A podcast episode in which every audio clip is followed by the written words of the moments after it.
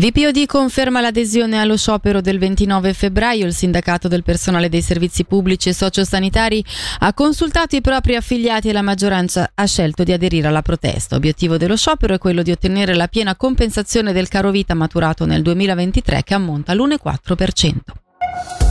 Un trentenne cittadino moldavo residente in Moldavia è stato arrestato negli scorsi giorni in qualità di sospetto autore di un tentato furto con scasso avvenuto a fine 2019 a Comano. Per saperne di più sentiamo Flavio Pasinelli. Comano era la notte del 22 ottobre 2019 quando si è udita un'esplosione, a causarla dei malintenzionati che, verosimilmente con una miscela di gas esplosivi, hanno provato a far saltare un bancomat con l'intento di svaligiarlo. Fallendo nel tentativo, gli uomini si sono dileguati a piedi facendo sparire le proprie tracce, almeno fino ad oggi quando Polizia Cantonale e Ministero Pubblico hanno comunicato di aver arrestato uno dei sospettati. Si tratta di un cittadino moldavo trentenne residente in Moldavia che è stato arrestato a Basilea grazie alla collaborazione con la polizia cantonale del posto. Le ipotesi di reato nei suoi confronti sono di furto con scasso aggravato, danneggiamento, esplosione, fabbricazione, occultamento e trasporto di materie esplosive ed esposizione a pericolo della vita altrui. L'inchiesta è coordinata dalla procuratrice pubblica Petra Canonica Alexakis.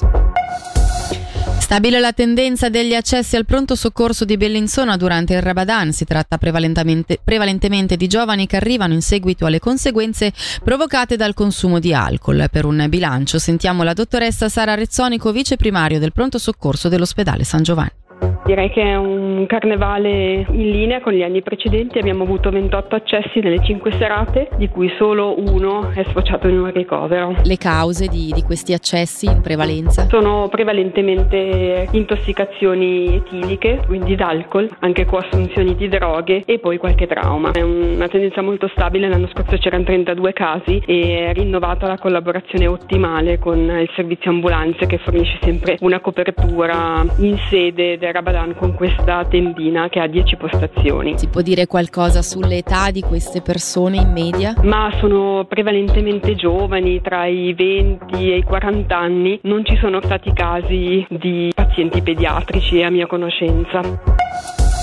Il Consiglio cantonale dei giovani torna per offrire ai giovani ticinesi tra i 15 e i 19 anni la possibilità di avvicinarsi al mondo della politica. Quest'anno lo slogan della campagna iniziata il 22 gennaio è Il tuo spazio, la tua voce, il tuo Ticino. Un'occasione questa per proporre dei temi di discussione e inoltrarli al governo cantonale che sarà poi chiamato a fornire delle risposte. Sentiamo nel servizio il presidente del, Gran Consiglio, del, Gran, del Consiglio cantonale dei giovani, scusate, Adriano Conte.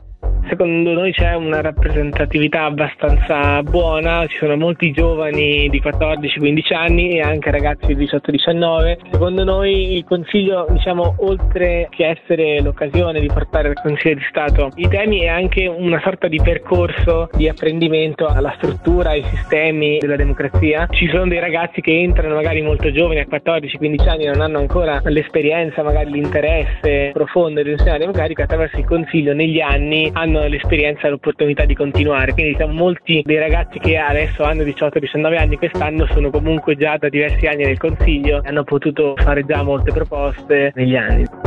Dalla redazione per il momento è tutto, prossimo appuntamento tra meno di un'ora.